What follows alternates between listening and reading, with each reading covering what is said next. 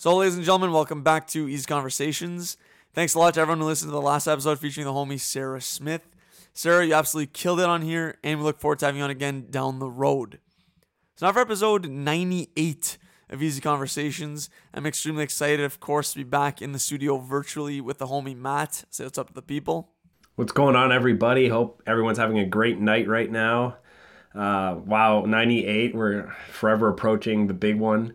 Uh, am I a little under the weather tonight? Sure, mm. but I'm super pumped nonetheless because we're going to be talking about two love 'em or hate 'em shows that are really huge right now without further ado, Eric, why don't you tell the audience what uh, two shows we're going to be di- dissecting tonight? I will do that. Flu game, Matt. I did not know you were under the weather. Maybe would have maybe had to reschedule knowing this, but you're an absolute warrior for rallying I'm and good. recording with me tonight. So yes, for this episode, we're going to be going over doing a part two, basically, to our Lord of the Rings and House of the Dragon show that we released a few months ago. At this point now, wherein the first rendition, we offered our initial thoughts and predictions as to what was to come in both those shows. And now, of course, if you've been following along, you know that the Rings of Power show's inaugural season is wrapped up. And at the time of recording, there's one episode left of House of the Dragon. So now we're going to be doing the bookend to that, offering our thoughts on the first seasons and getting into predictions for the second seasons for both those shows.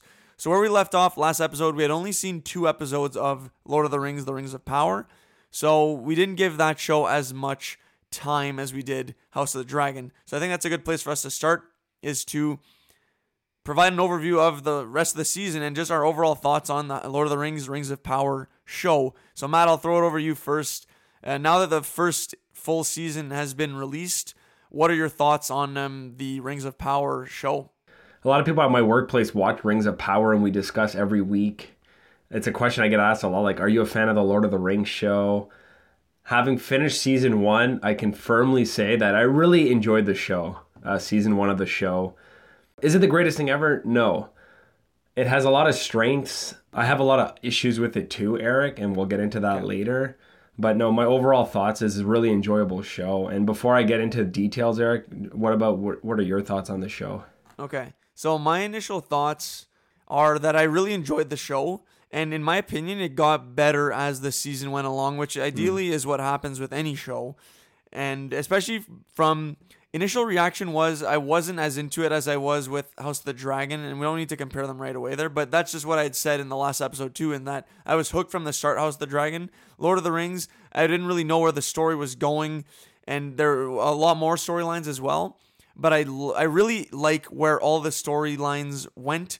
And like I said, for me, as my familiarity and time spent with the characters grew, so did my appreciation for the show.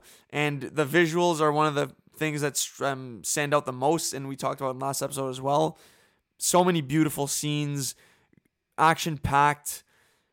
And yeah, like the one of the things I like the most, honestly, is was the ending. I don't know if we want to skip to that right away, but yeah, when the end happened, I was itching for another episode. So that's a good sign in that I like yeah. where it's headed. And overall, I really enjoyed the first season. So those would be my opening thoughts as well. Is there a specific um, storyline that you want us to start off dissecting first, or where did you want to start off with the show? Past general opening thoughts. Uh, I'm glad you mentioned storylines because I felt episode three, like the middle part of the show, felt a little slow to me because it was just building up every episode to what we eventually got, which to me the payoff was worth the wait. Mm-hmm. Yes. Um, very slow moving show in the first half, you know, like kind of Game of Thrones esque, bouncing around from people to people, something House of Dragons is not doing, but we'll get into that later. But we're this the Rings of Power is very like you got to be super patient. Some episodes we only got a bit of like Elrond and Durin, and then a bit of maybe Nori and the Stranger. So like you had to wait for the going back to the characters that you that you like the most. Uh, but you know what? Like you said, the ending was phenomenal.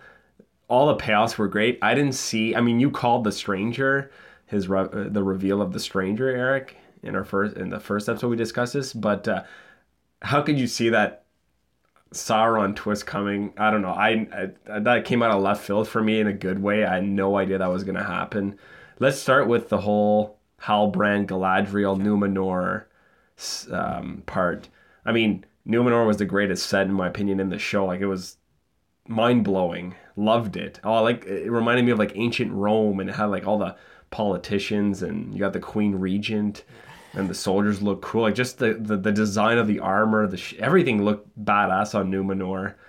Um, oh, yeah, introduced to Elendil and Isildur, which you know we know the names. Um, but yeah, did you like that storyline, Eric? Love that storyline, and like you, well, I'll just say right off the top. So I listened to a podcast that basically dissects this show uh, on a weekly basis, and th- some of the guys on that podcast predicted that Halbrand would be Sauron. So unfortunately, what? I always had that in the back of my mind. This was just like this was not on my radar at all. But from I think it was like episode four or five on, they're like, oh, like Sauron is a known like master of disguise, so he could be Halbrand. I'm like, damn it, like that makes sense. King of the uh. Southland. So, like it kind of tainted my not necessarily tainted but i went in with like some sort of theory backing up what eventually did happen. So that's what i was wondering how it was for you like what how that twist hit.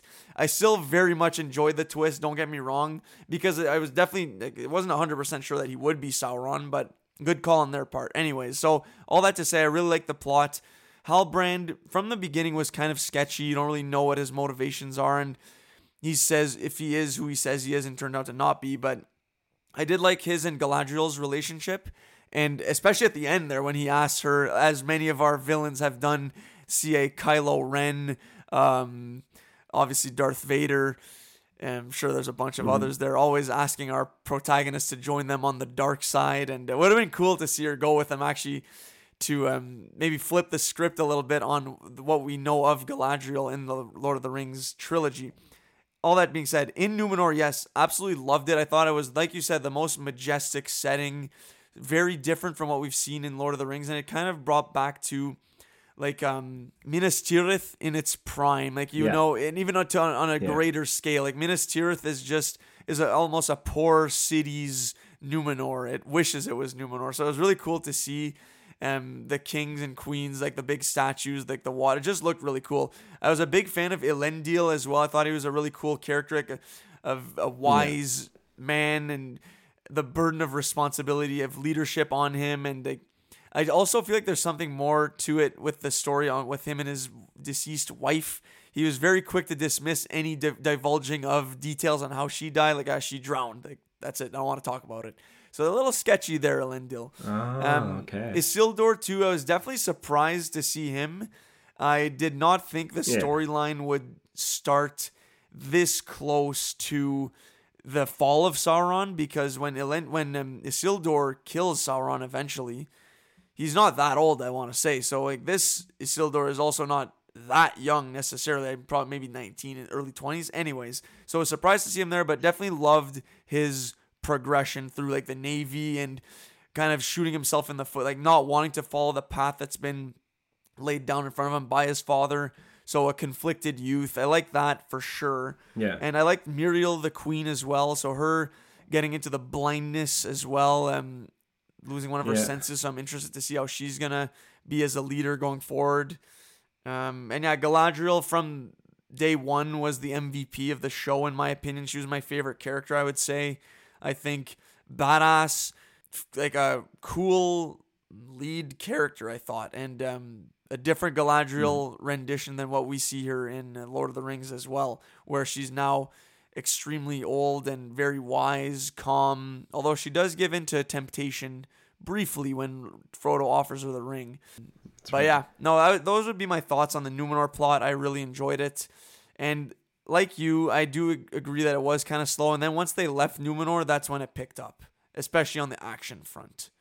I like that you, okay, Isildur, so much potential with, this might be jumping to like what we're going to expect, but like Isildur, this is not the Isildur we know that told Elrond to F off when he said mm-hmm. cast it into the fire when he got the ring. Like this is a totally different, like the transformation, the potential to have with this character is extraordinary and I hope they do that in the coming seasons. Yeah. He's a super important character. So is his father. So like perfect setup for that, showing us just enough. I think.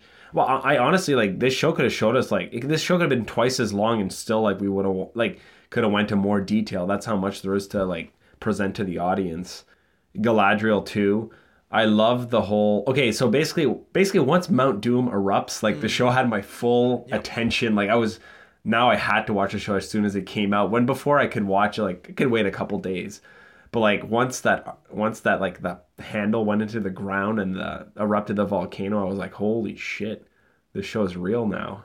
I guess we can jump into like villagers versus orcs because we got a lot of like battles and actions with that. Mm uh, the Southlanders versus the Orcs. Um, Eric, first, the look of the Orcs and the fighting was perfect. It was so much better than the Hobbit. What do you think about like just aesthetically the Orcs? Weren't they so like gruesome and badass? The Orcs looked fantastic. They looked like more orc than they did in Lord of the Rings. I would say the like I said, the budget again yeah. was incredible. They looked fantastic, even with the like long like crows beaks on their heads, like the skulls and all that. Like that was kind of weird, but also creepy. And I like that they had a different, some different drip back in the pre, like when Sauron was still out at large, right?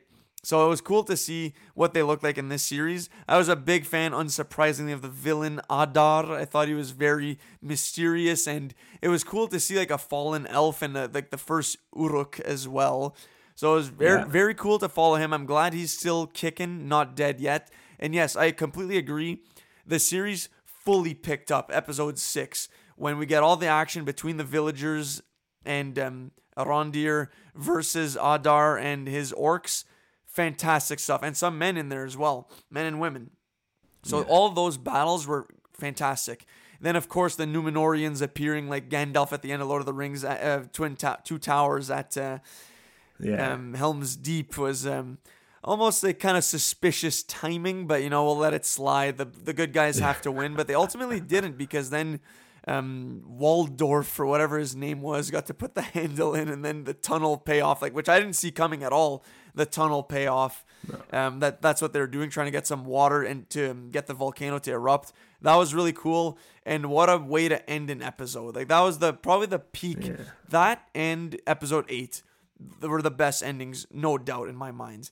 But yes, I love the action. I thought, of course, that when the villagers won seemingly the battle at the village in the first like five minutes, you know that it's not over. Like I would have been furious if that was the yeah. case. Like you can't tell me these peasants can take down a, a battalion of orcs.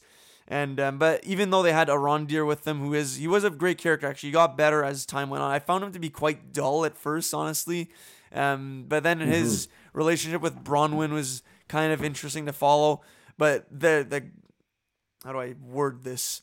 Um, Theo was a bitch. I mean, there's no other way to say it. Honestly, I wasn't a fan of him from day one, and he only got worse as the season went on. Um, yeah. Didn't really know where they were going with him. Like if he was gonna turn, maybe would have preferred that. I, I just want him to die at this point. There's no real need, need for him to continue to be a prominent character. We'll see what happens. Those are my opening thoughts on the Southland plot. I really enjoyed it. That was, yeah, that and the Numenor were definitely my. Actually, no, you know what? I like the dwarf and elf plot as well. So no, a lot of good plots. So yeah. um, Southland was a good plot, especially for the action and like seeing what yes. would become. Like you, you said that this was going to become Mordor. So I was I, I, was curious to see what the battle scenes were gonna look like when I first started the show, like when we just watched episode one and two, because like Lord of the Rings, the battle scenes the battle scenes in the original trilogy have not aged a day. Like they're perfect. So I was like, they have to have good battle scenes in this show, and they were they they're really great. And that those episodes flew by for me. Yep. Well, the last four, but you said the dwarven elven storylines, and I mean not if I'm right, but like episode eight finishes with the Balrog, right? No, that's seven. It's actually. like there were seven. Okay, well that was a great ending too, actually. It was, it was. but let's jump into like the Balrog, the Balrog, and the dwarves and the and uh, um, Elrond. Durin was.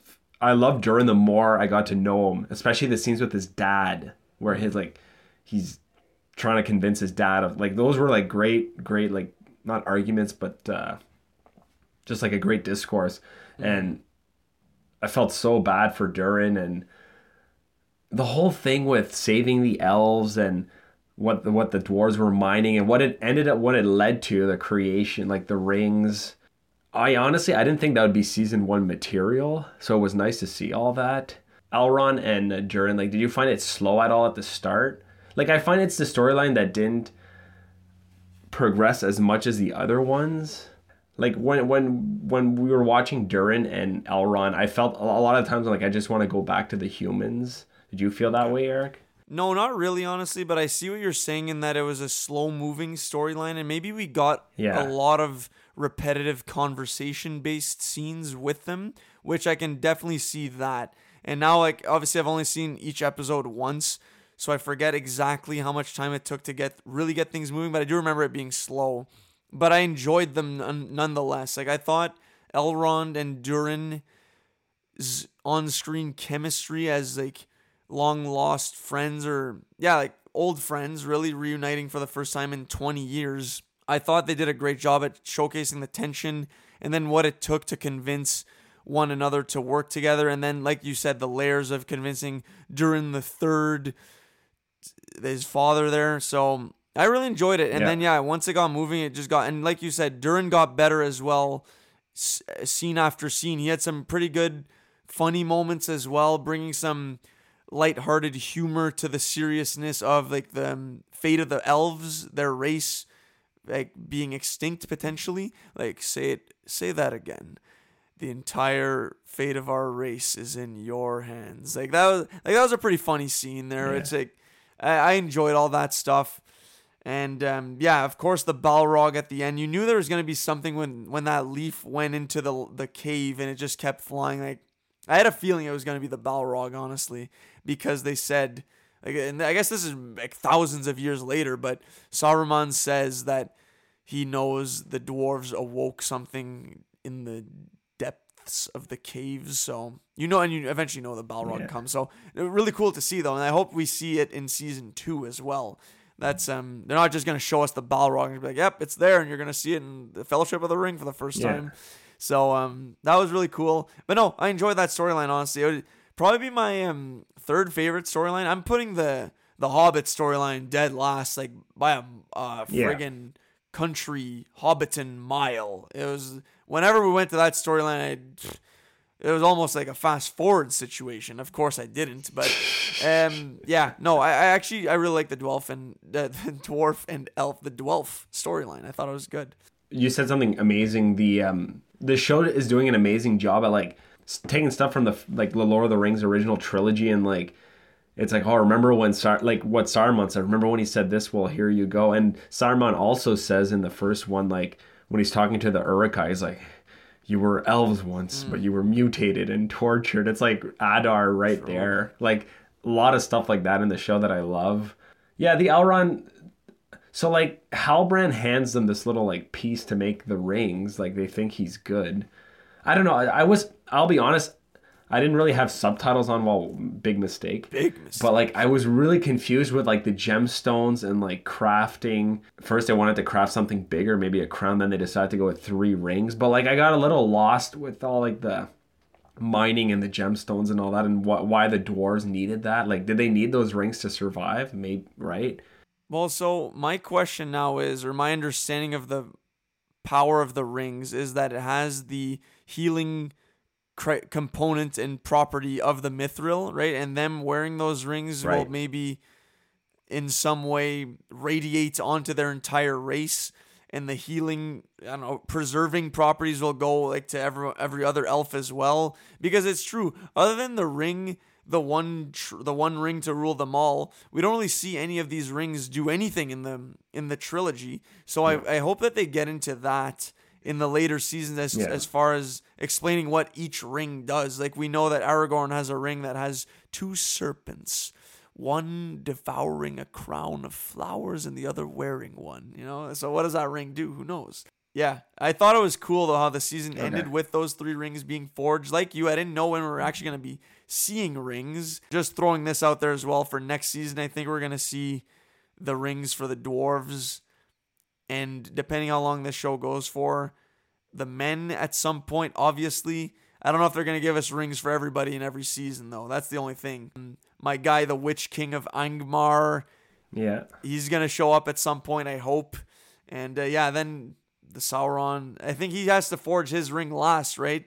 I really hoped that they wouldn't show Halbrand, uh, Sauron, forge his own ring at the end. That would have been really rushed if he was just like up in Mount Doom, just chopping it up in there. I'm glad they didn't go about it that way because that is a, a huge moment that needs to be yeah perfectly timed. Well, well, I'll, I'll save what I was gonna say for the predictions for future seasons, but just we have to address, like you said, the our least favorite storyline, yes. Nori and the the Harfoots and the Stranger. The I did like where it led off, which is basically the creation of them not being nomads anymore and creating like the Shire, I guess, mm. and their like village. And but I did like the the finale with the Stranger and those three witch lady yep. thingies. I don't even know what they are. That was cool and I really did believe it was Sauron at first. Like I was super taken in by that. Like when they're like, "Master, we found you," I'm like, "Holy shit!" They they made us think it's Gandalf, but it's really Sauron. I got I got really caught into that. Although there are so many clues that it is Gandalf before that, just like his mannerisms and what he does. And I love when he says like "follow your nose" and all that. Like then you're like, yeah, how could you not know it's Gandalf? Yeah. But no, him him like facing them was really cool actually. Like you like that the finale was it made that storyline a little better, right, Eric? Mm-hmm. Yeah, I agree. Um, and just on that last point too, that's basically the writers being like, "Hey, if you didn't know this was Gandalf by now, like this is for yeah. all the idiots who haven't figured it out by now." Follow like that was a dead giveaway at the end, right? Yeah. But yes, yeah. I liked how that episode opened. Honestly, like kind of flipping, uh, flipping it on us, making us think that he was Sauron. Obviously, knowing that, like in the back of my mind, like, all right, it's probably Halbrand who's Sauron. So I didn't buy it and um, okay. I don't know what my perception would have been if um, I didn't know that, right? So it would have been like rough to see like that they're they've been helping him this whole time. The hobbits have been going to bat going to bat yeah. for him, and uh, turns out he's Sauron. But I like that fight scene that where um he saved them all, and I guess they kind of saved themselves as well. Yeah, no, it was some good action as well, good um additional intrigue for that storyline, and I like where Nori, like I definitely didn't hate Nori's character at all. It's just I didn't really never I was never hooked into that storyline. And even with Gandalf, right? Like there wasn't really much going on with him. He didn't say much. He's kind of just discovering his powers slowly at surely. Like out of nowhere, he turns a burnt tree into a a blossoming orchard, which I thought that was a bit much. Like overnight, oh, there's fucking the most tree, the most apples they've ever seen in the harvest. Uh, anyways, like it's no big deal there. It's a fantasy show, but um, yeah, like it's there just wasn't that much happening. You know the the witches are chasing them and all that, and it's gonna lead to some sort of showdown. But I, I always preferred the other three. Yeah, like we're following this whole storyline. Just it's just basically the way to introduce Gandalf back yeah. in the show it could have been cut back or I don't know if if let's say Gandalf had appeared out of the sky and been fully like been able to speak and like know who he is and yeah. would that have just been better? But we are introduced to one of the we were introduced to every single race and that was the way of doing the hobbits. So you know, it was good that we saw some hobbit action. Just like you said, Eric, like it was like my phone may have been coming out of my hand during those parts, maybe. The scenes with Nori and Poppy and her I don't know, like when her dad injures himself and it's like, no, go yeah. without me. No, no, come along. You'll be fine. Like, you we've seen that shit in movies yeah. and shows all the time. Dude, that goodbye scene was so long, too. It was actually 10 minutes long. I couldn't believe it was still going on when I, while I was watching it. I had to look, scroll back to how much, when it started. I insanely long poppy running away and then running back at the last minute as she's about to walk off. Like my god this better not drag on for more than 35 seconds here. But anyways it was uh, i'm ex- i'm interested to see where nori and the g unit end up in season 2 and i didn't even think of that honestly. Like, i guess i missed that they said they were going to look to colonize an area. I completely missed that. So nice easter egg that they're going to she's gonna be like a Christopher Columbus esque character and discover the Shire. So that's cool. Like, so we'll see where that all leads. And maybe it's better that Gandalf wasn't fully like, at his full powerful capacity because then it would have tipped the scales too much in the favor of light and it's a battle against Sauron that they need to win without him. I don't know. I'm just thought of that off the top here because I don't know if he did participate in that battle, the last alliance between men and elves it's not men and elves and meteor men. So it's um you can't yeah. have Gandalf in there. It's an easy dub. Do you want to get into predictions? Yeah. So like those are mine really that we're gonna see more rings be forged. Yeah, rings are forged. I think I think it's fair to safe to say that we're gonna see dwarves dwarves for sure up next, and then men. It's just are we gonna see both in the same season?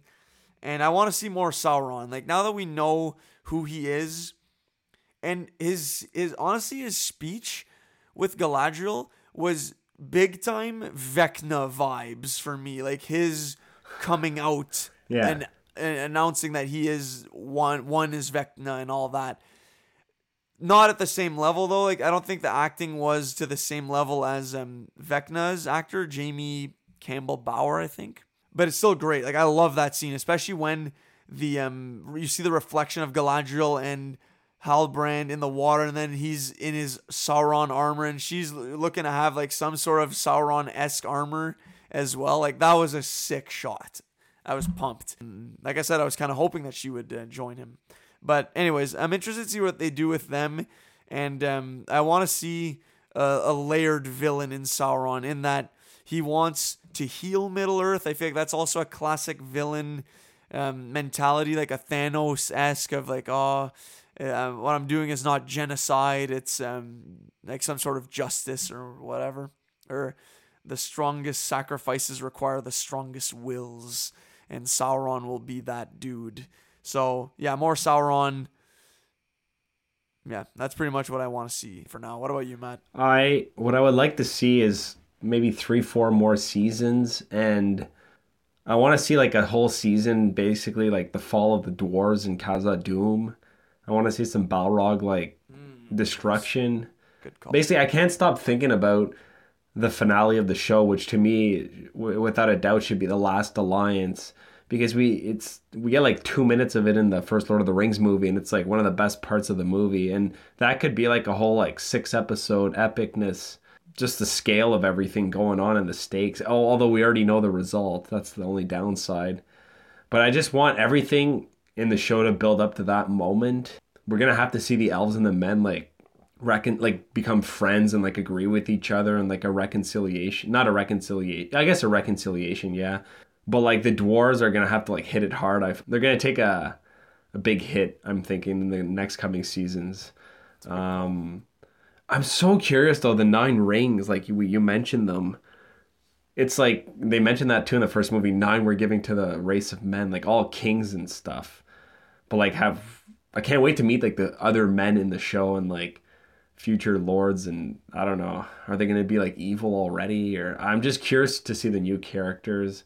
I don't know. I do you think Eric we will have I think we might have huge time jumps coming kind of like House of the Dragon for like other seasons where it's like okay, 10 years 10 years in the future, you know, Isildur different actor. Yeah. That could I could totally see that happening. Different actor. Let's go. Longer hair now. Yeah. Just like in Lord of the Rings and show like cities like Minas Morgul and like stuff we see in Lord of the Rings, you know, in, in Mordor. Uh, the building of the Tower of Yeah. Barad-dûr. was gonna say yeah. What would be cool is like a whole like point of view from the bad guys, which we got in this, but like always kind of like them talking to the the humans or around here, but like them just themselves, like what's going on there. Although we might not give a shit because we can't relate to any of them. Although Adar is a little like you kind of feel he's not just one dimensional. No, I'm super curious too, Eric. I think this show has so much. pot- This show has more potential than House of the Dragon. At the end of the day, Lord of the Rings is like way more. There's so much more myth and lore to Lord of the Rings than a Game of Thrones, and Lord of the Rings could be like. This show could go down as one of the greatest if they keep elevating, elevating after every season sure the first season it's not like super highly rated. A lot of people don't like it but like if you're patient and you give it a chance it's actually a really good show. And it ends really strongly. And a lot of people i bet you have only seen the first half and they gave up on it. But the ending is it's worth watching the show just for like that last the last five episodes last four episodes. So yeah that's what i think what that's that's what i wish to see in the future for this show Yeah, I agree, man. Very well said. And uh, yes, extremely strong back half. Great endings for those last three for sure. I forget how episode five ends, but that's probably like the dawn or the, um, yeah, the like minutes before the battle in episode six, right? The calm before the storm, if you will. Yeah, I agree. I would love to see a point of view from the villains, honestly. And I, I hadn't even thought of a time jump, honestly, but it makes total sense unless the Tower of Barad-dûr is built after the fall of Sauron, right? Maybe it only pops up like from his Yeah. servants building like um some sort of shrine in his honor and like the eye appears Right. When he, I don't even know when the eye appear. Like I really don't know the lore of Lord of the Rings either, but that could be when that appear uh, happens. But also, it would make sense that Sauron has his own, his his outpost and um, his temple basically to chill in when he's not out trying to conquer Middle Earth. So I would love to see that be built as well. I agree with you. A time jump would be cool too to get our characters looking more like they do in uh, Fellowship of the Ring. And yes, the last season should absolutely be 90% battle. Transformers Dark of the Moon. That's what it should be, just non-stop battle. but I also want to see and I wonder if we will see some sort of love story between Galadriel and Sauron. Like I don't know if that's a reach or if that's just what he wants, but maybe there's something there and it would be interesting to see them explore that dynamic because it felt like there was like sparks flying with everybody in Galadriel. I mean, I don't blame them, but it's uh, I feel like her and Halbrand were vibing a little more, and uh, yeah. it'll be interesting to see if they want to explore that side of her character and uh, especially of his character, right? Because most villains um, turn to the dark is normally due to either loss with their families or a loved one, and then yeah, their mindset is they want to shape the world to to fit their needs, which normally stems from loss. So I, I like I said already, I want to see more of his um, mentality and uh, psychology dissected, and then yeah, the more characters, more uh, more rings. That's it. I mean, I hadn't thought of the fall of the dwarves as well, which I could definitely see that as well. The you're not just throwing the Balrog in there to not wreak havoc on Khazad-dûm, like you said. But before then, the dwarves need their rings. So will the Balrog yeah, take them out next season or the one after that? And also, I wonder if the dwarves will be the, for lack of a better lack of better word here, the middlemen in between the elves and the men, because now the dwarves are starting to develop a kind of bridge the gap between the elves and dwarves. So now they'll maybe have to broker some sort of peace between the elves and men but yeah, like we haven't seen any men other than the Southlanders and the Numenorians.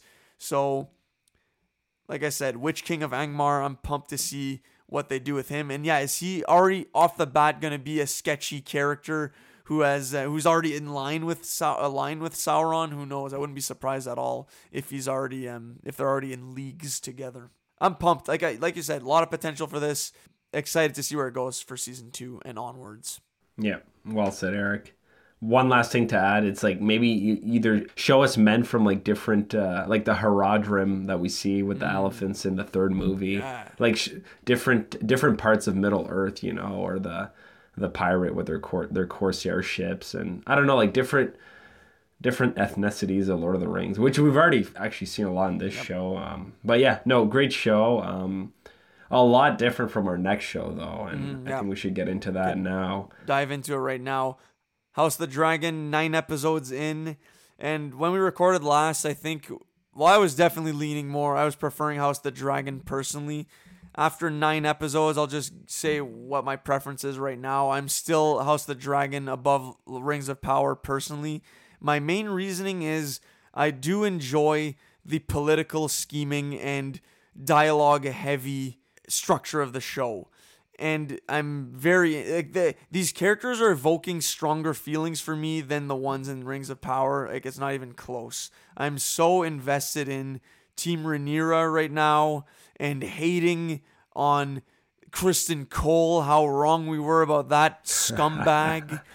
um, Alicent and like the High Towers. There, the acting, in my opinion, is extremely strong in House of the Dragon in my like Olivia Cooke, who plays Alicent to the um yeah. her like the her the older version of her, she's like a year older than me, um, is doing an amazing job as Alicent. Like she's ma- really making you dislike her, but also is giving a nuanced performance where you don't feel bad for her in the situation she's in.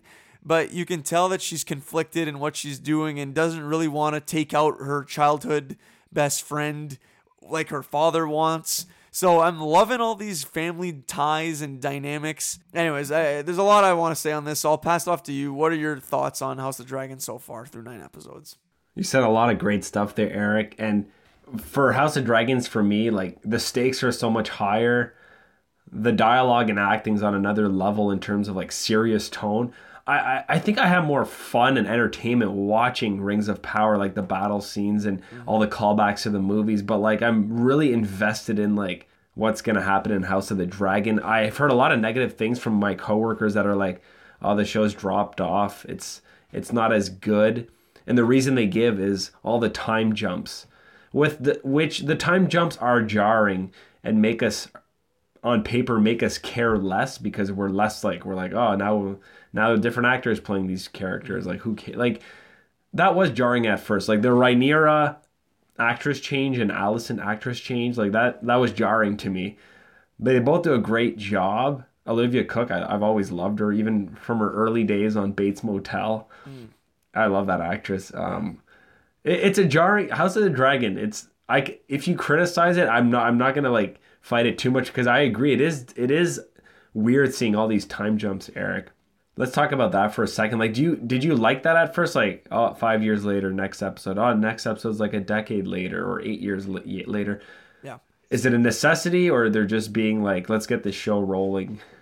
Yeah. So I definitely defended the time jumps for like for quite quite some time, but um, now I'm kind of sick of them. Honestly, I don't want to see more time jumps and thankfully from episode 8 to 9 there were none. But yeah from the turn and i knew that there was going to be a, a big time jump from episode 5 to 6 where the actresses would and actors would change. But i wasn't expecting another big time jump after that as well which i did not really like personally. Now i'm at peace with it as long as there are no other time jumps that are major from this point on. I want Alicent's kids and Rhaenyra's kids to be like they're gonna be, I think, the big players going forward. I do think the adults at some point are gonna be killed, and it's gonna be the kids who are gonna be like, handling the like the succession, obviously, and all that there. Okay.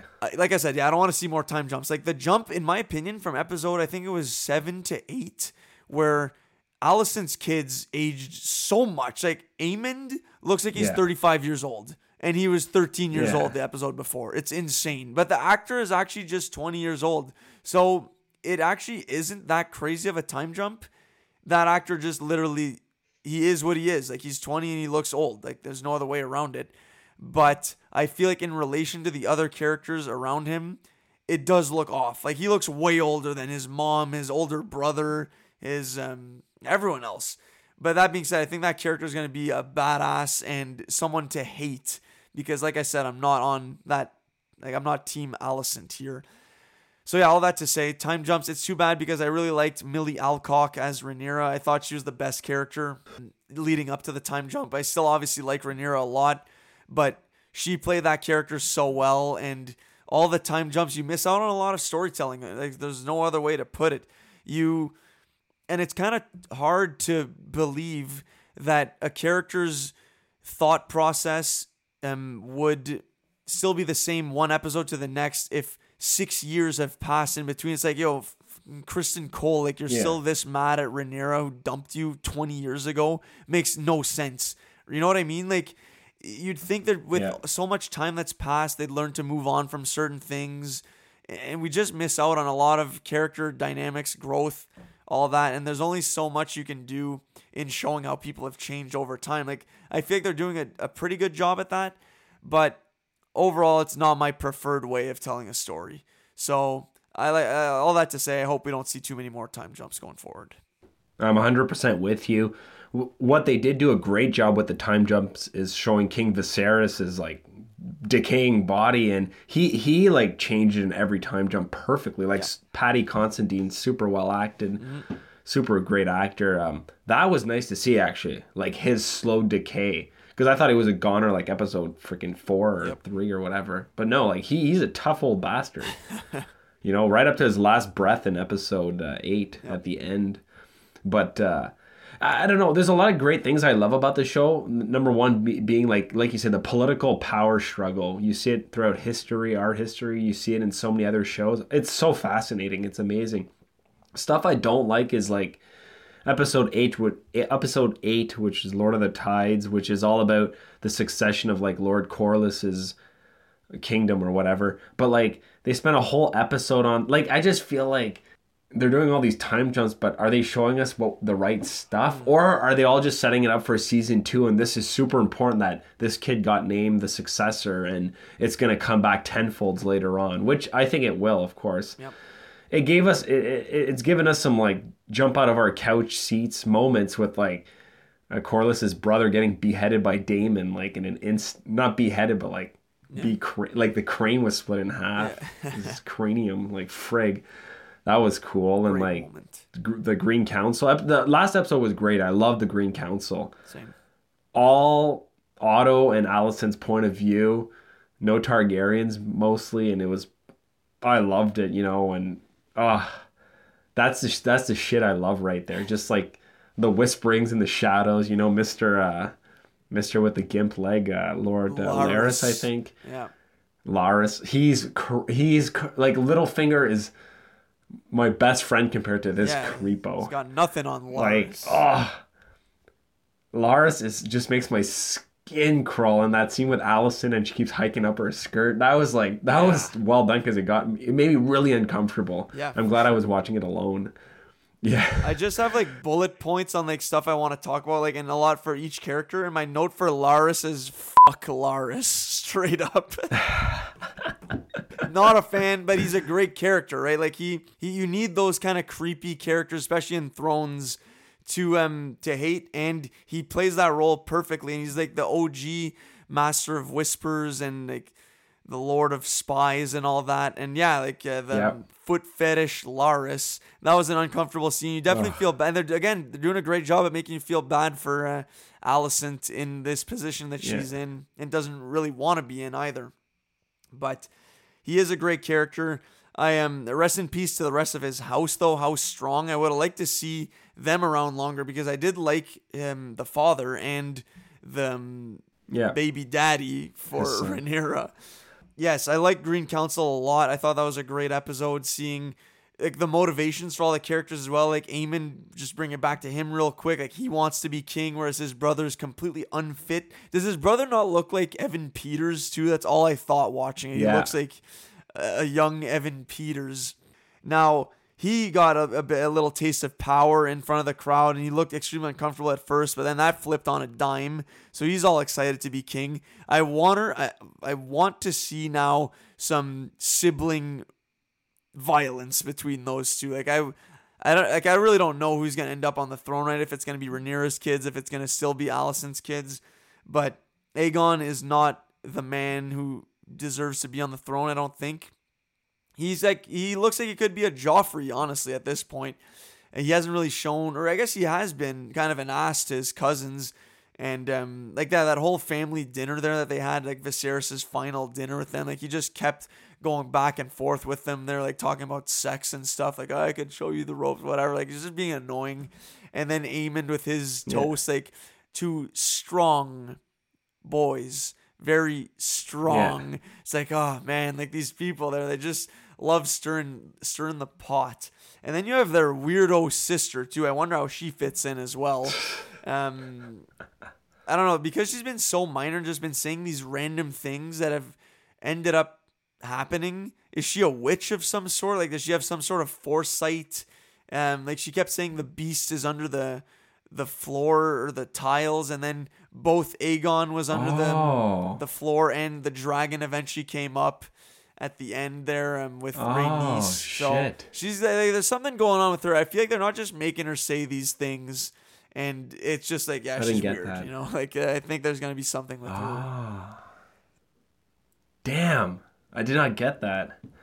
And my last note I have on the Alicent front, they hinted that she has perhaps feelings for Rhaenyra, and that, oh, are you more doing this to protect the memory of your fallen husband, or of love for your childhood friend.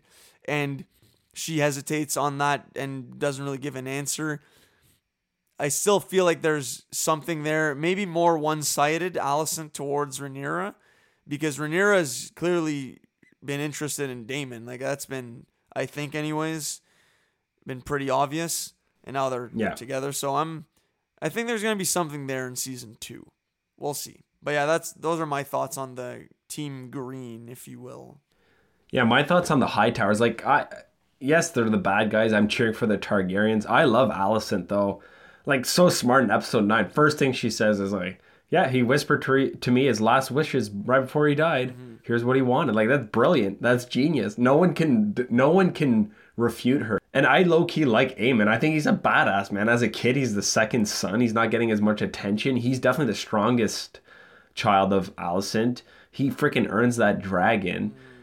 He chops. He gets his eye mangled, and he's like, "I oh, was worth it. I got a dragon." Like he's pretty. He, we're gonna see a lot of him. To, we're gonna see maybe not by like dialogue, but he's gonna be doing lots of things. Is my guess. I just and that actor they picked for him is perfect. You know, huge jaw, like big jaw, like mm. you know he's he's fearsome. Yep. Um, I love the whole uh, two things with the knights episode again. Episode nine with like Sir uh, the the King's Guard commander Sir Harrod and like Criston Cole. That whole like thing in the in the council room and like Criston Cole. I just want to punch oh. his face. He's got like a face, but he's really strong though. He can back it up. He's a really skilled fighter, so it's like you can't mess with him too much. You know, Sir Harrod loves Rhaenyra, so yeah. it's like he's dipping out. I mean, how epic was the last like what was it two minutes of episode nine with Ra- uh, Rhaenys popping out with her dragon? I did not expect that. I was like, she went down some stairs, and I'm like, holy shit, she's getting her dragon, and literally issuing the biggest warning ever. Like, I could have roasted all of you right now, yeah. but I didn't. What you gonna do about it? Bone chilling, Eric. I mean, we all know that's a huge mistake that she didn't roast them, but otherwise we wouldn't have a show. True. So we can't falter too much. She's looking out for the the viewers at home, but um, would have liked to see her roast a couple of them though. Would have been nice to see. But yeah, Sir Harold, Harold. I thought it was Harold. Anyway, Sir Harold. They don't like the common names. So I'm not surprised that it's Sir Harold.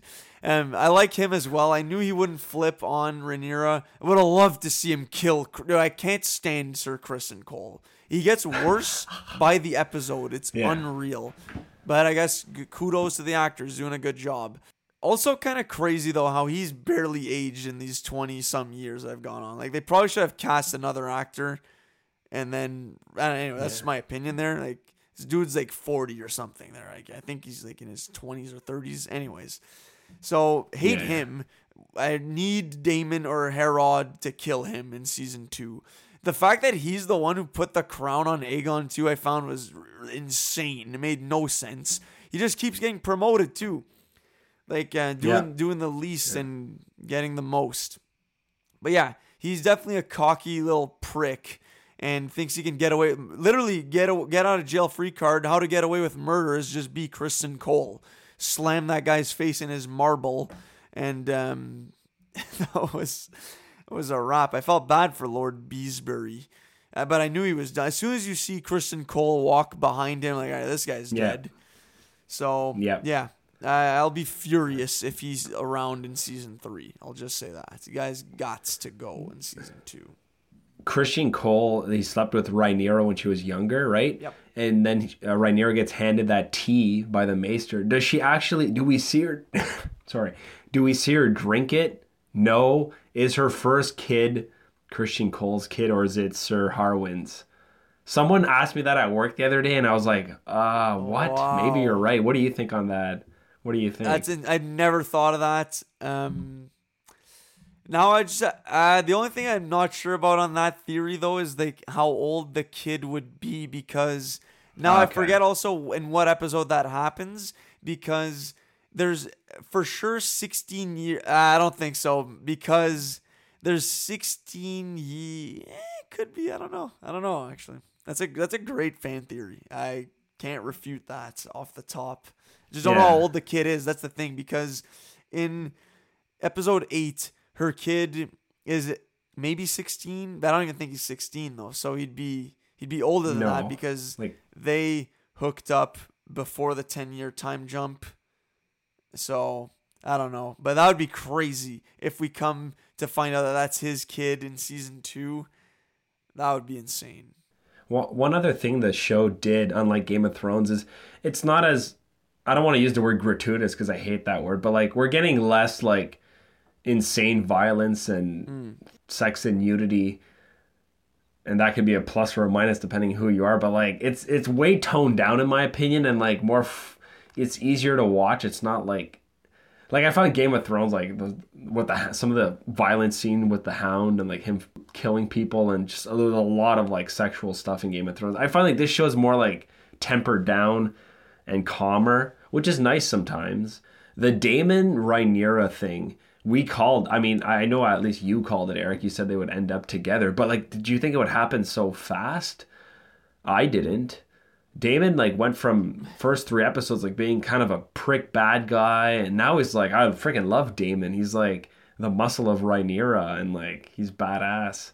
Um, he's a, we see him a lot less though, and I'm expecting to see a lot of the Targaryens in episode ten. So really looking forward to that. But like, did you like Daemon's arc in the whole in the eps- in the nine episodes so far? Yeah, for sure. And I agree with you. It did definitely move fast. Like in the span of three episodes, he lost two wives and got a third one. So that's like just a yeah. fact. In episode five, we see one she die. He kills her actually. In six, the other one dies, and then seven, he marries Rhaenyra. That's true. So insane yeah. Movement. But then again, like a bunch of years have gone by in those three episodes, so it kind of makes it a little more more justifiable. But yeah, no, I didn't see it yeah. coming that quickly, but also not surprised like I did think they would end up together. I don't remember if I thought it'd be in the next season or not. I also didn't expect him to. I didn't expect him to have a wife in between, like his wife that he had at the start of season one, and then Rhaenyra. Right? Like yeah. I didn't think he would end up with that cousin, which I actually liked a lot. Like I liked him with her. I felt like that was an interesting dynamic, and was shocked that she died that quickly. I think they're together one episode and then she died the next or something. So that was pretty wild. Um, no, I liked his story, his arc a lot. He's one of my favorite characters as well. Very badass. Like his, um, I guess we talked about him mangling the crab feeder early in the season. Yeah. Yeah, I want to see. Like I said, I think they're teeing up Daemon versus Criston and Daemon versus Amon because Amon is a wannabe Daemon. That yeah. that's uh, they have the same letters in their name. Little little um word jumble he um they want him to be Daemon for God's sakes. It's probably why they named him Amon. So I'm yeah. uh, I'm looking forward to that. I do think unfortunately I could easily see Amon killing Daemon just because they're showing him to be a formidable fighter. Daemon is gonna yeah. kill Criston, but then it's gonna be Aemond kills Daemon. I think. Anyways, that's enough of me saying their names back and forth so many times. love his character though, and I love Rhaenyra. Like I love that they end up together. I didn't mind um I forget his name now. Her husband, um Laenor. Laenor, yeah, he was all right. I mean, not much to say on his character. I'm glad he wasn't killed. To be honest, I think that was a nice little twist at the end of episode six or seven, where they fake his death and then he can live freely with Qarl. Yeah. So like that was good. I thought that was a good um, twist. I don't know if we're gonna see him again. And you're right as well. Um, Rhaenyra's son, who's going to inherit Driftmark, that's going to be a big factor down the road as well to get the naval support because the High Towers have the biggest dragon in the world. So that's going to be a major problem. Another thing also, those three eggs that Daemon found, I'm oh, yeah. convinced that those are the eggs that Daenerys is going to get. They, they made a point of saying like oh. three eggs, three. like all right, Daenerys. That's uh. what I thought. So I think that's what we're gonna see. Those eggs at the end of the show be smuggled out to um, the man in Pentos who had the eggs and then gifted them to Daenerys. Love Daemon and Rhaenyra. And I hope I'm I like their kids as well. I like their dynamic like, between the two brothers, where the one was kind of um, worried that everyone was looking at them when they were in King's Landing. The other was like, whatever, let them look. Like we're we're uh, Rhaenyra's sons, and um, we don't look like Targaryens, but who who cares? You know, like that's a good attitude yeah. to have on life, like for, uh, at a young age, where it's like, yeah, it doesn't people are gonna judge, like let, let them judge. We'll worry about us. So I, I like that a lot, and um, I'm looking forward to hopefully seeing them fight some of Alicent's kids, but they're definitely at a big disadvantage, in my opinion. The three eggs, I did not, uh, I didn't think that's a good call, um, good uh, catch, Eric, because what I think is going to happen, and it could be as soon as this next episode, but like this is going to be like the last of the dragons fighting each other, mm-hmm. dragon v dragon, And like this is gonna be like where all the drag because there hasn't been any dragons for so long in the first Game of Thrones episode. Like this is where we're gonna see the fall of the dragons, not the Targaryens, but the dragons themselves. They're already in those dragon pits and they're smaller than normal. So I think we're gonna see a lot of dragon action, a lot of like dragon deaths. Next episode. And that'd be cool if no more dragon. What? Next episode. I'm saying maybe as soon as next Oh, okay, okay, episode, but may, probably my prediction is probably for the next few seasons. We're gonna see 'em- We're gonna see high towers. Basically, like there are no, there are no high towers in Game of Thrones, so like the writing's on the wall there. But like the how is what we want, right? How is it all gonna go down? That's the thing with prequels. We want to know like how it's gone there. I want to see a young King Aerys, aka the Mad King. Like, is he a spawn of Aemond? I don't know. Yeah. Um, you would think though that um, Alicent and Viserys is like Aegon and Aemon, they'd be fine because you know they weren't born of incest. Where our Daemon, our Daemon and Rhaenyra, they don't have any kids, obviously, but like, they do have kids. well, they have the one, so the that- one, right? Viserion. They have two. They have Aegon as they have an Aegon as well. Of course they do. and they have a oh, okay, Viserys. okay. So you know what? Viserys. It yeah. probably is them who are gonna end up winning because, like, I mean, Right. children of incest, and then we're gonna see one of the Aegons or Viserys is an Aerys, and then it's like, all right, that's our boy, that's the guy. He's gonna right. turn everything upside down. Yeah, yeah, yeah. Okay. Good good point. I forgot that there's so many kids like Yeah. freaking Daemon has kids with like all these factions, the Velaryons, the like there's a lot of kids. Um Corlys has a big family. Uh, is Corlys gonna come back? You know, there's not a body. They just said he's wounded at sea. Like, are we gonna see Corlys come back? That would be badass if he did. I think so. Now what? And then what's the dynamic going to be there? Is he mad at Daemon for slicing his bro in half, or is like, yeah, he was an asshole, like he was trying to take my throne, and I'm not, I'm not even dead. So uh, he might just be like, all right, let's move on and take down these high towers. Which that's another good point. That, like you said, we know there are no high towers in Game of Thrones, but also by that point is the fact that Alicent, like her last name doesn't get um, carried out really. And, and there's still Right. like a hundred and so or so years in between these events and game of thrones so maybe um, it is her lineage that stays on the throne there. I hope not. Um, i want it to be Rhaenyra and Daemon but i also liked how a lot of characters questioned that la- those last words that not everyone was taking it for at face value that yeah he changed his mind last minute even Aegon's like yeah. he had 20 years to name me heir and he didn't so Yeah, he's not stupid, but yeah.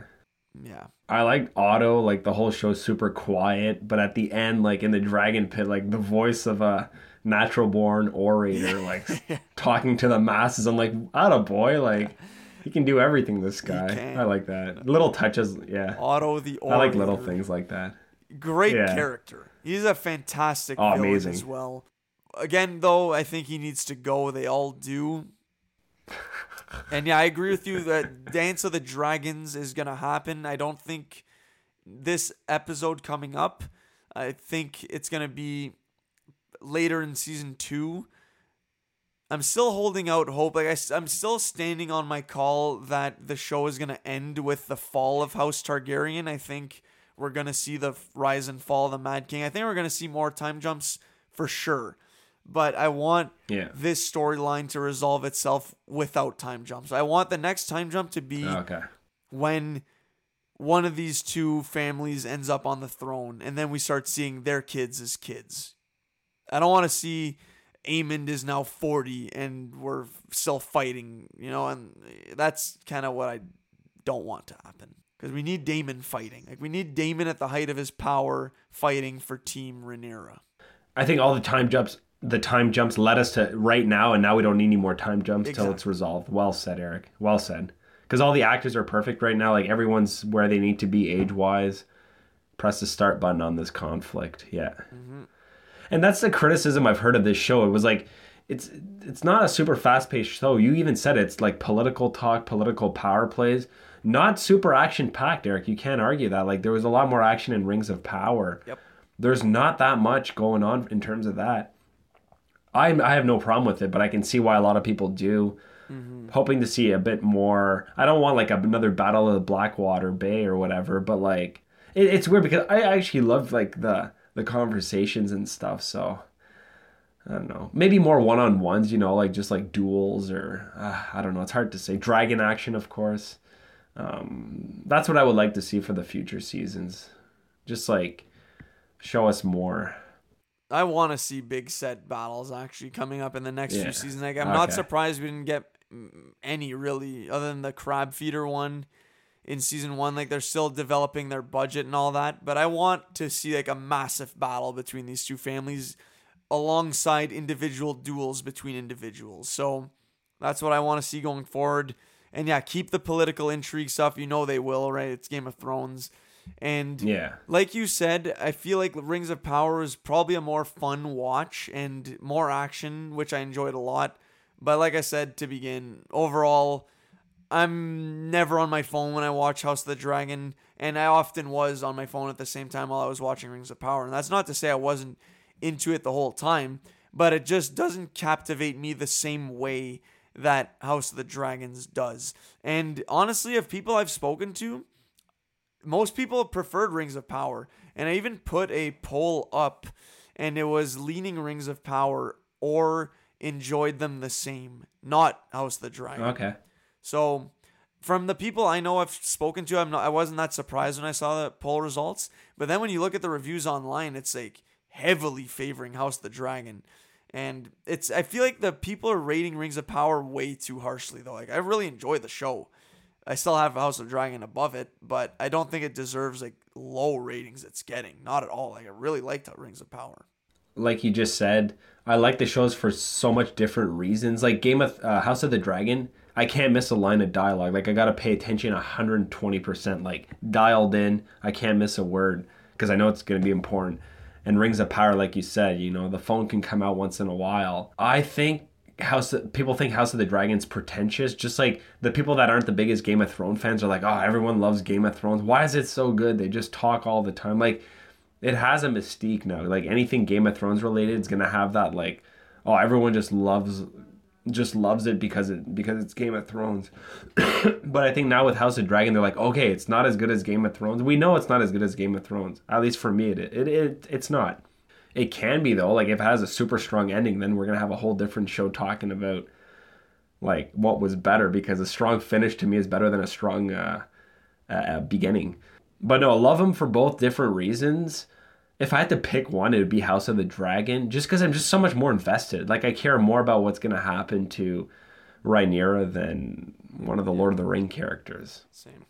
Better TV, in my opinion maybe we also because we also know where all the like a lot of the major characters in Rings of Power are going. Like we know Galadriel, Elrond are gonna yeah. be safe. We know Elendil is dying. We know Isildur's yeah. killing Sauron. Like we know we kind of know what's happening with those characters. Then there are others that we don't really know what their fates are gonna be. So, but it's still definitely I'm yeah. still invested in all those characters. And uh, that being said, there and whereas House of the Dragon, any anybody everybody's on the chopping block. It's um is definitely a way to get you um, more invested as far as caring for characters. That's my opinion, anyways. And I do want to say actually something you said earlier that I we didn't have a chance to comment on. I think there's been a lot of shock value in House of the Dragon, man. I want to say every episode has had a moment I'm like, my God, there's like, okay, let's just look back at last episode. That the foot scene with Larys, like that was pretty nasty. Like, yeah. That's in a different way, but that was like an uncomfortable scene. Then I'm thinking first episode, yeah. there's the the C section. The second episode, the bull or the elk being killed, that was brutal. Like I rewatched that episode, I fast forward to that that part. There was another another birthing scene with Rhaenyra at the start of episode six. There's um even like the child pit in this last episode too, like the claws and like their oh, filed yeah. teeth. There's been a lot yeah. of a lot of uh, crazy stuff in my opinion that's been uh, like shock value in a different way. Like I agree, not as much sex and violence, but still like they're I still feel like they're pushing the the envelope for like what you want to see on the screen. All right, that's fair. And like even just Daemon in like episode one or two, dismembering like thieves and city folk that have committed crimes. Yeah, episode one.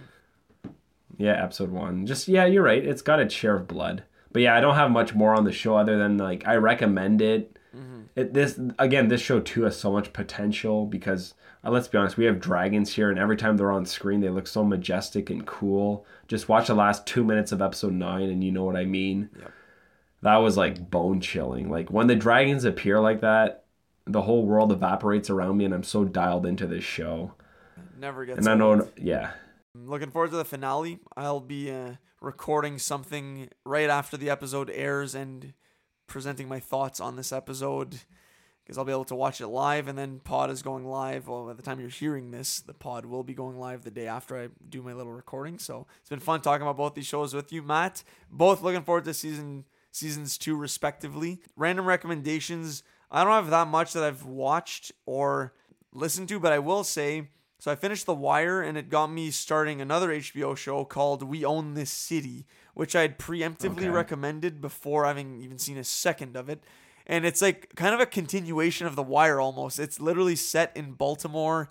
It's um following the police police in Baltimore and there are a ton of actors from The Wire in this show. So it's Ah. I don't want to like, say any actors are in there, Matt, so that when you watch it, it's just be like, oh, yeah, this guy, this girl there. So it's just been cool to see them pop up, and in, in, some of them in completely different roles, others in kind of similar roles. So I'm just liking seeing them pop up as well. Jon Bernthal is the lead, kills it as per usual. I'm only two episodes in, but I'm really enjoying it so far. The other one is one that I haven't, I've only seen once years ago. But again, with The Wire, Michael K. Williams, haven't seen him- in that show, is a limited series on HBO called um, The Night of. Fantastic show. It's kind of like um, a murder who done it, if you will, where a guy played by Riz Ahmed um, goes out one night, meets this girl, goes back to her place, wakes up the next day and she's dead, and then he gets framed for her murder. And the ride is insane. It's got me wanting to rewatch it, honestly. But if anyone hasn't seen it, I'd strongly recommend The Night of. And then we own this city as well. I'm going through it right now, so hopefully it's it doesn't end up being a the bear situation. But I'm recommending those two shows. The Bear or She Hulk frig. Eh, I mean, Uh, but uh, She Hulk, in my opinion, I- I like the ending a lot. I'll just say that. Episodes eight and nine, I was a big fan of. oh, I guess I gotta get on that. Maybe I will, Yeah. since I'll be homesick these next few days. Yeah. Um, Godspeed. okay, I'll get back on She Hulk, not the Bear though. Um, the night of, echo everything you say. I loved watching it. I, I watched it every. Uh, I watched it like when it came out. Loved it. Loved how I'm not gonna add no spoilers, but I loved how it ended. Mm, yeah, great ending. that tone. It's bone chilling, just like the Wire ending. Just love that. I've been watching like the shows I've been watching. We just talked about movie wise. I've been busy. Haven't been watching a lot. I'll just recommend. Uh, uh, screw it. I'll recommend a movie I I 100% recommended before, but it was over a year ago. So it's on Disney Plus. Togo. It's the dog movie with Willem Dafoe Mm, okay. uh, T O G O Togo. It's honestly I've watched it like three, four times now. It's such an easy movie to watch, and it's inspiring, heartwarming, funny, and pretty badass to be honest. What this dog does and Willem Dafoe does. It's just it's a feel good movie, but like not like cheat, not not. It doesn't tug on your heartstrings too much, like make you like all sappy and stuff. Like it, it doesn't exploit that fact. It's just presenting you with a nice story. So that's Togo. Um, I watch other movies. I don't care to talk too much about them. Um, maybe we can talk some music a little bit. Let's do it. I do. I do recommend Freddie Gibbs' new album, "Soul Sold Separately." Took me a while. Like I got it. I re-listened to it a lot now, and now I'm loving it. Didn't love it like the first spin, but I'm actually digging. Like it's totally different from Alfredo, right, Eric? Yep. Like I, just the features on there, and I'm digging it though. Like, what did you think? Yeah, in my opinion, a much more personal album too. I feel like he speaks more on his life experience and his growth as well as a person, which I've enjoyed a lot. Like seeing that side of him on on a record, but he still comes through with the classic Freddie diversity and his flow switch up in my opinion is insane. He hits some sick melodies too on some choruses like Money Man with Offset. I actually don't know if that's the name of the song. I, I just play it from start to finish. And um, Song two, Song three. It's the one with Offset. three. Yeah, Um. yeah, yeah, yeah. Well, now I Gotta want make to have that the name. money, I think it's. Money Yeah. Man is the name of the song. Gotta get that money, man. Yeah, I like that. I like that song. Pain and Strife, not even close. So yeah, great song. but no, I really enjoy the album big time. Even like too much, the fifth song with that, which has like kind of a mainstream appeal, like uh, too much, too much. Anyway, I think it's a really great song, and um, the song with DJ Paul too, Dark Hearted. I want a Freddie Gibbs Pusha T collab album, but unfortunately, Freddie Gibbs has come out and said that he's probably done releasing music, like that this is his last album. So I hope that's not the case. Yeah. Seeing as I picked him as one of my artists forever, I guess I just have to go back and listen to all of his albums. But uh, no, if this is his his last album, fantastic album. And I was kind of worried. Obviously, I'll probably be talking about this one on our hip hop episode there. But I was kind of worried about this album, knowing that it didn't have just one producer. Like a lot of his great albums were have just been with like Alchemist or Madlib, and here he he collaborated with a lot of people, and uh, like the result was really mm-hmm. good. So no, love the album. Yeah, it's like that one. There's been a lot of like I think we already talked about them, like the. uh I can't remember the the guy from Flatbush Zombies. Yeah, Meechy Darko. The album. Yeah, that album's been really good because I've been the more I listen to it, I love the vibe, the atmosphere of the album. Listen to it on my way to work, like when it's dark outside nice. in the morning and everything's pitch black because it's the country. Like it's pretty cool. I'm not gonna lie. A lot of bangers on that album. It's a, and also some personal. No, it's a great album. There's been a lot of albums this year too disappointing, but we'll get into all that in the hip hop yeah. uh, 2022 show. Is there any albums you've? Uh... Yeah, so I'll recommend one yeah. that um, I try to. I like to keep the ones I'll have on my list at the right. end of the year. I don't like to recommend them, but just so if it's something that you might have not heard, I w- would like to get it out there. Maybe it ends up on someone else's list too. I don't know. But one album that I that is released recently, it actually dropped on the same day as Freddie Gibbs's album, is called Fair Exchange No Robbery by Boldy James and Nicholas oh. Craven. So Boldy James, obviously, I've talked about. He's been on a few of our top ten lists and has been on mine like the last few years. And Nicholas Craven is a music producer out of Montreal, actually. So a nice um, Canada oh, wow. on the rise. It's a great album, 10 songs. And honestly, for me, it just gets better every time. Like at first, I wasn't a huge fan on how, how the album starts. I was like, all right, this is kind of weird. But then from second listen on, I'm like, all right, this is getting better and better. And now it's uh, I have to slow down and listening to it because I don't want to be sick of it. But I think it's a great album, very catchy. Like the beats are insane. And uh, now I'm, I'm gonna look definitely look forward to listening to more of Nicholas Craven's music because he collaborates with a lot of artists that I like. So um, it's cool to see Montreal on the rise in the hip hop scene. It's a great album. And you know, if you you're looking up the album cover too, Matt, I don't know if you recognize it. Like it's a a spin on like the maple syrup can, like that classic okay. can there. So it's pretty cool. But yeah, fair exchange, fair exchange, no robbery. It's cool, a great album. Okay, sweet. I'm gonna I'm gonna check that out like tomorrow morning. Oh wait, I was gonna say on my drive to work, but I ain't going to work. Oh, fair exchange, no robbery. Awesome. Oh yeah, oh yeah. I see the cover. Yeah, that's awesome. It's pretty cool. Um, yeah. One more too. I'll say um, only built for Infinity Links by Quavo and Takeoff. Actually, a great album. Like I okay. was not expecting it to be this good. Really enjoyed it. It's in my mind, Culture One best Migos album. I like Culture Two a lot, but this has potential to be better than Culture Two in my opinion. Oh, great stuff. Big fan. I remember I actually talked about it with Brandon, saying that I was excited for it stupidly, and then he wasn't a fan of the title, thinking that it was disrespectful to only built for Cuban links, which I don't like. I don't fully disagree with, but apparently they got the blessing on the title from Raekwon, so Anyways, wow. I didn't like the title myself. I just felt like it sounded odd. Only built for Infinity Links, like only built for Cuban Links sounds sick. But I know that being said, the album is actually really good. I'd definitely recommend it to anyone who who enjoys Migos music for sure. If you're not a fan of their music, like, it's not for you. But if you do um, mess with that, it's good stuff. All right, I skipped it, but you're giving it, uh, you're endorsing it, so I'm gonna listen to it now. I'm not. I can listen to Migos. I like their like their good stuff. I love so. Okay, cool, cool. Two albums to check out. That's awesome. I feel like we've been flooded with albums this year. Like I have a lot on my list right now, and it's great. There's still like two and a half months or two months, so Yeah, especially late Solid. in the year too. There's a lot of stuff coming out soon.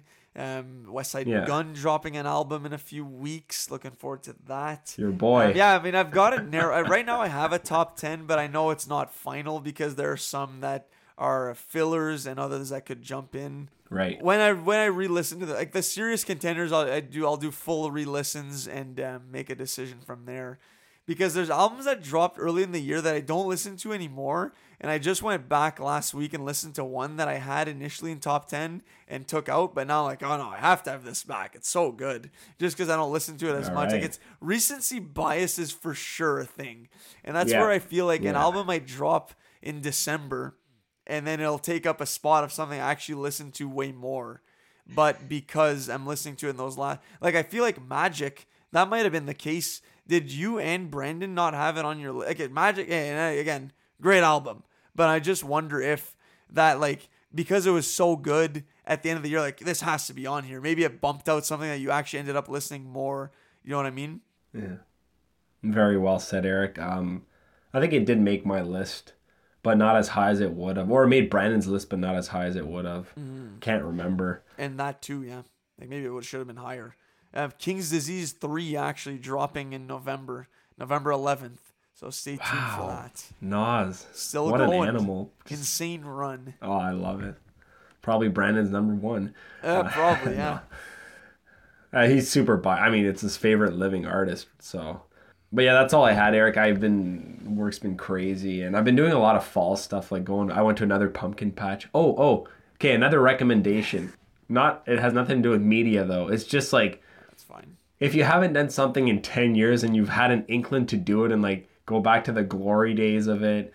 I've been kicking myself for not playing hockey in the last mm. eight nine years. I finally went back to it with pickup hockey with the guys from work that do it every week super chill. There's no refs, but the skills the skill level is pretty high, and everyone's really friendly, and it's just a pickup hockey game every week. I, have been having a blast. Um, first game was rough, but I'm more and more like easing my way into it, like getting my hands back basically. I've been having a. I forgot how awesome uh, playing hockey, how awesome it is, and I don't know your when your league's starting, but if you're desperate for players like as a backup, I'm definitely there to. I'm definitely. Uh, I'm definitely down to play Eric if you need spares one day. I'll definitely be reaching out to you then before your dad if we need a player because while he was a very reliable player for us, I'll definitely extend the invite to you first to get you on our squad there if we need players. But no, shout out FC for showing up to the games that he did. He was good for us. Uh, but no, that's awesome, man. Is it so? You said no refs.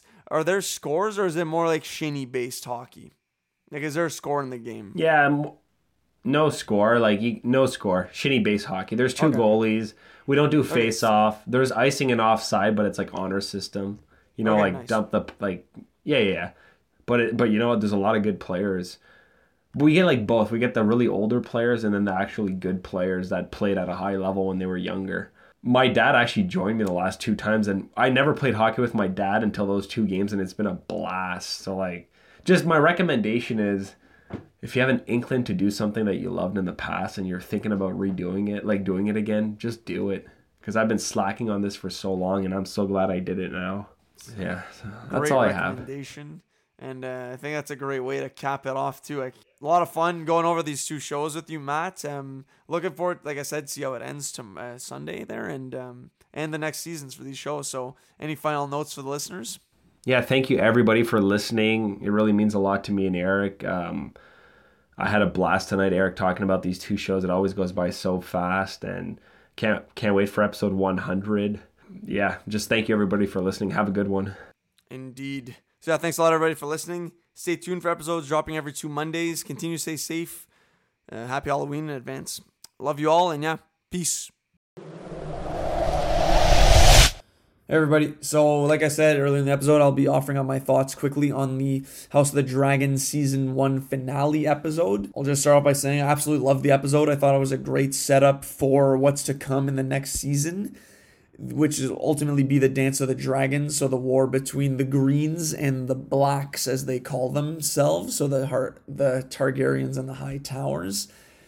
I do like that the whole time we see Daemon's eagerness to go to war with them immediately without even a second thought. He's ready to slice Otto's head off on the bridge in front of everybody, which I, I would have loved to see Otto get sliced and diced in that moment. But he's such a strong villain that you really do need him around. And that would be a huge blow for the Greens to lose him, especially that way. Like he was really at the mercy of um, our um, everybody's favorite couple, Daener- uh, and Daemon. So it's good that he didn't die there. Aemond, I knew it was going to be problem. Uh, problem. I also knew that Lucerys going to Storm's End, they made such a big deal of like, oh, okay, it's such a short ride to come back home and all that. I knew there was going to be something happening with him. Didn't necessarily know that he would die, but I had a feeling that the first move would be made against him that would then convince Rhaenyra to go to war, which is exactly what ended up happening. And what a scene that was. For me, that was the standout scene of the episode. The tension, the um, the thriller aspect of whether or not Aemond on his monster of a dragon would catch Lucerys and his ant compared to Aemond's dragon, his dragon. Crazy scene. Very sad to see him die like that. And also, I, I will note that I did enjoy how Aemond felt bad and knew right away, like, I messed up. Uh, that is not how I wanted it to go. That he also lost control of his dragon, which I think will be important or is good foreshadowing in that these kids, especially, do not have the full control of their dragons. And a nice mirroring of that would be how Daemon was able to seemingly, even though we don't see him really tame the dragon that he went to see in wherever he was or those caves, I'm convinced Daemon just acquired another dragon in his arsenal. Like he for sure was able to lull that dragon into submission, and Avatar like was able to make the dragon bend the knee to Daemon. So a nice foil in Daemon wishes he was Aemon, or Aemon wishes he was Daemon, and that those two scenes are perfect foils to one another. How da- Aemon lost control and his dragon ate his nephew, straight up. Now the war can begin I can't wait for season two. Similarly to Lord of the Rings, it got me itching for more. And um, yeah, great, great stuff. What an episode. I like how there was a lot of build up for the um the decision to end up going to war. It it didn't feel rushed. This was earned. Feel just gutted for Rhaenyra, and now she's gonna mess some ish up. So let's go, Team Targaryen, Team Rhaenyra. I'm out of here. Criston Cole better die in season two. Peace.